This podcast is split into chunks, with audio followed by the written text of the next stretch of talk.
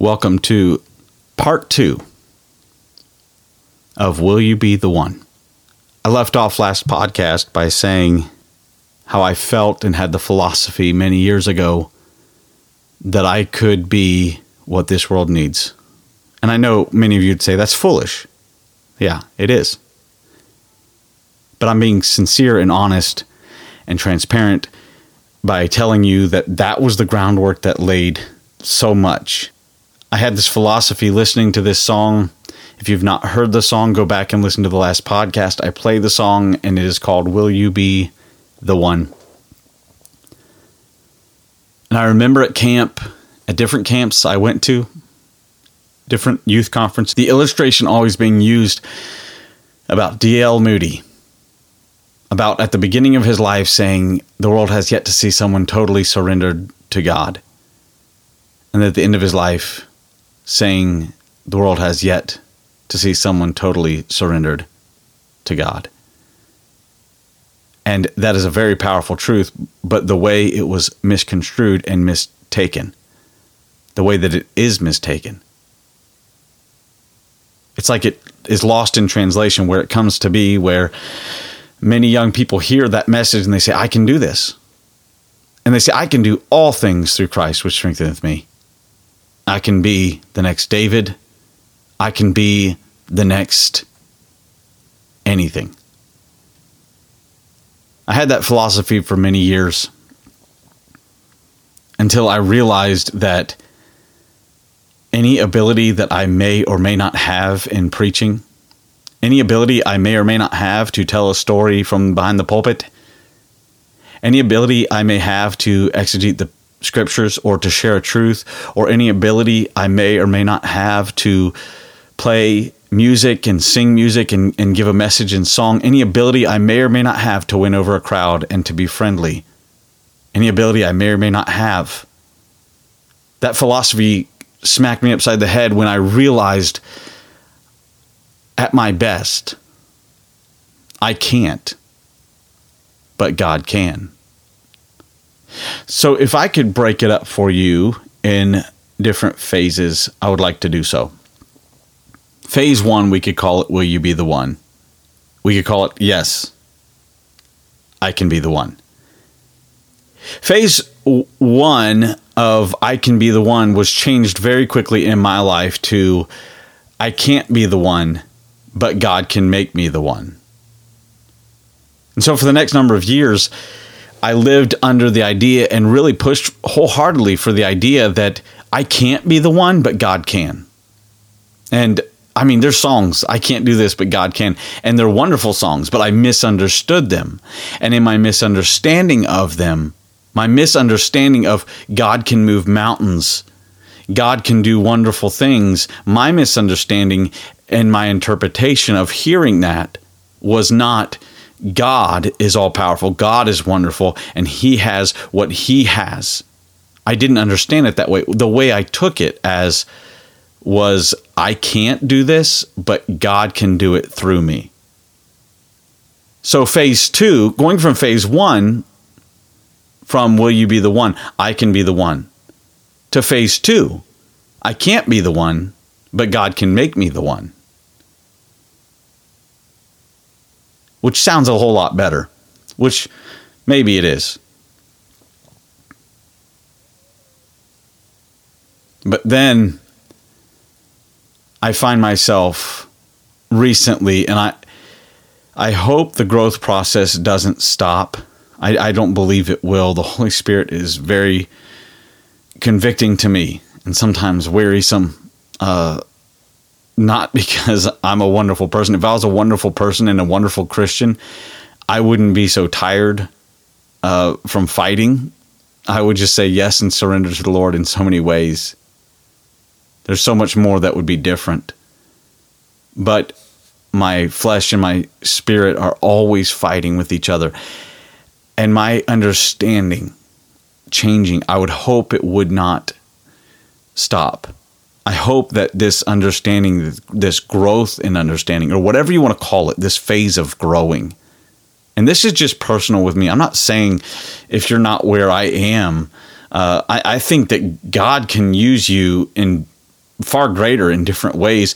I think someone can believe that they will be the next Billy Sunday and God can use that because it's not dependent upon us. God uses fallacy. God can take heresy. God can take false doctrine and use it. First Corinthians, God takes false things and uses them for his glory, which leads me to phase three. And this may come across and may sound very depressing. But I I'm I don't believe I'm depressed. To be honest with you, I didn't realize the oppression and the depression that I put myself under when I had the idea in philosophy that I could be the one. I put my expectations so high and they were constantly shattered. Why? Because I couldn't meet those expectations. I have never had the capability of being the one. And then leading to phase two, even though it would seem less depressive or oppressive, I would have to say that even that mentality of I can't, but God can, God can do this through me. And so it was still a little bit like, okay, I can't do this, but God can put me in wonderful places. And maybe, maybe that's your end result and God will use you greatly. But I'm just telling you my growth. Believing that even though I can't do it, God can, it puts this stipulation on God. I did. I, I put this stipulation on God. I put a stipulation on God saying, God, I can't do this, but you can, so you better. And so I put my expectations so high because I believed that I knew the mind of God. And my expectations were shattered. Because, yes, I can't be the one, or no, I can't be the one. It's true. Yes, God can make me the one. I believe still God can make anything he wants. But believing that God is going to make you that is very dangerous. So, going from will you be the one, I'm talking about my transparency, my life. Will you be the one? My philosophy. Yes, I'll be the one. Two, phase two, I, I can't be the one, but God can make me the one to phase three. I can't be the one. I'm not the one. You say, well, wait a minute. Aren't we supposed to answer a call? Aren't we supposed to, Ezekiel 22, stand in the gap before? Aren't we supposed to stand in the gap? Aren't we supposed to be that one, that light? And you're saying you shouldn't be that light? I'm not saying we shouldn't. I'm saying I can't. I can't be that one. You say, well, okay, you can't be the one because you have disqualified yourself from being the one? No, that's not what I'm saying. Most of the time, when we say I can't be the one, it we're referring to a deacon or a pastor, and we'll say they've been divorced, they've been remarried, and so they can't be the one because they've disqualified themselves. That's not what I'm saying. I'm saying I can't be the one. And I know that many of you are saying, that's depressing. Then why keep living? It's like, that's not the question that I have. Honestly, there's more liberty and freedom in realizing you can't be the one because you're not the one. What I mean is the ministry of God does not depend upon man. The ministry of God is man, but it doesn't depend on man.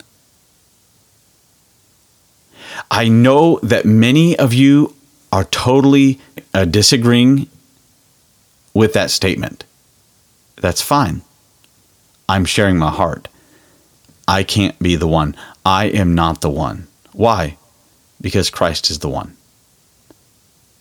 And to be honest with you, Christ does not need me. God does not need me. It's dangerous to have the philosophy that God needs you. It's dangerous to have the philosophy that God, His ministry, His will, His direction is fully dependent or is dependent at all upon what you can do for Him. It's dangerous to have the philosophy that God needs you to do His will. You say, How so? Because as you grow as a Christian, if we want to sum up the Christian growth, it simply is said this way more of Him, less of us. And the more of Him that is in our life, the more we realize we don't even have the capabilities to make Him the one. God is the one, Christ is the one. Christ is our David. Understanding that truth is huge. Christ is our deliverer. He's our Savior, and God does not need me to do His will. But I want to say this understanding that truth more and more, I just want to be around Him. Not because I'm a good Christian, but because I'm not. Not because I'm a good person, but because I'm not. Not because I can make a change in this world or quote unquote make a difference, because I can't. But you know what I can do? I can have a realization that Christ is all. He's better than me. He's better than you. He's all we need. He's all this world needs. Christ isn't looking for someone to, out of context, stand in the gap. Ezekiel 22, standing in the gap. What does that mean? Read the context, read the verses. It's talking about a world that God's going to destroy And God was looking for someone, anybody that would realize that they were wicked. That's what it means. Noah found grace in the eyes of the Lord. It was, I believe wholeheartedly, when he found grace, there was a realization of God's grace that he was he was part of the wicked problem. He was a part of the the pandemic of sin, the epidemic of sin, whatever you want to call it. He was a part of the problem. But to be honest with you, we are the problem. And we want to point fingers at the world and we say, well, it's them. They're the problem. They just need someone to tell them. If you were to take biblical principles of who God is, this is where I am. This is my understanding. Disagree, that's fine. Agree, disagree. Just write me an email, yell at me, praise, it doesn't matter. Talked to a friend of mine a few years ago and I'm not going to tell you where he's located or who he is because it does not matter. He is a friend. And this preacher friend of mine, we were sitting at a Mexican restaurant and we were talking about this very thing, about this scenario. And many would call it a straw man fallacy or whatever you want to call it. And they would say if somebody in the jungles of Africa wanted to know about God, does God need someone to go tell? independent Baptist mindset? Absolutely. If no one goes, then they'll perish. But that's not what Scripture says. This is where you might disagree with me, and that's okay. I believe strongly in the principle of seek and ye shall find. Many of you, or some of you, may say you don't have the capability of seeking. That's okay too. But I want to say this where I'm at. I believe that nature, Romans chapter 1, where nature proclaims the glory of God. And when someone looks up at nature, I believe that they could say, Who where did this come from? And they ask that question and God answers. And then they ask another question. And when they have that heart of questioning, not out of rebellion, but questioning to know truth, God answers Knock, and it shall be opened unto you. Seek, and ye shall find. I believe it says the same thing about seeking and you shall find that seek me with their whole heart shall find me. It says it a few times in the Old Testament. You seek the Lord with your whole heart. What does that mean? You seek him. Your whole heart yearns to know the truth.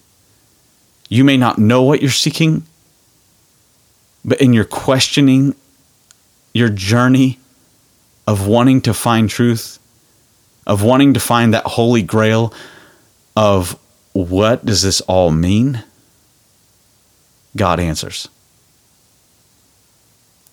Does God use missionaries? Absolutely.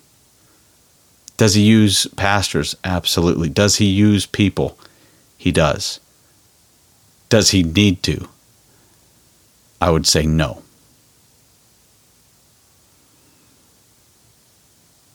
I believe from the principles of who God is in Scripture, his character, that God could proclaim his salvation and glory through a small object. He's used many things, many things to pierce someone's heart to seek him.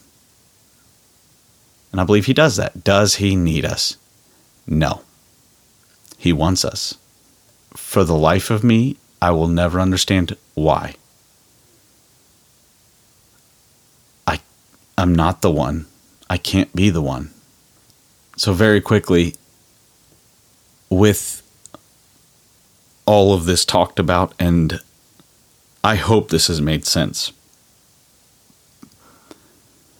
There's been a lot of thought and prayer that has gone into sharing this with you,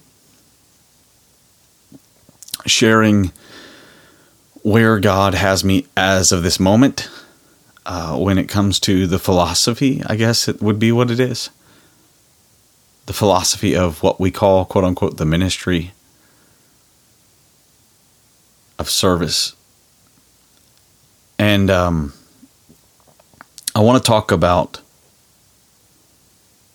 that word standing in the gap. It's a phrase. Standing in the gap. Using the word. I do not think it means what you think it means. In the context, Ezekiel 22, I sought for a man among them that would stand in the gap, make up the hedge, stand in the gap before me for the land, that I should not destroy it. In the context of Ezekiel 22, we could say, Will you stand in the gap? Will you be the one that stands there with that censer that runs between the disease? Will you be like Aaron and Moses as they took that incense and they stood between the dead and the living? When it talks about standing in the gap, making up a hedge, it means a wall of protection a wall of protection protecting God and being a mediator? No. A wall of standing before God and begging and saying, God, please don't destroy. Standing in the gap. Does it mean that we stand in the gap and go reach people? That we bring them to Christ? Does it mean that we go and we tell people about the Lord and that's our way of standing in the gap? No. Are those good things? Yes. But is that standing in the gap? I don't believe so. Thank you so much for joining this two part podcast Restructure, Revisited. For those of you that have comments, questions, anything like that, you can reach me at the Restructure Podcast at gmail.com. Thank you so much and God bless.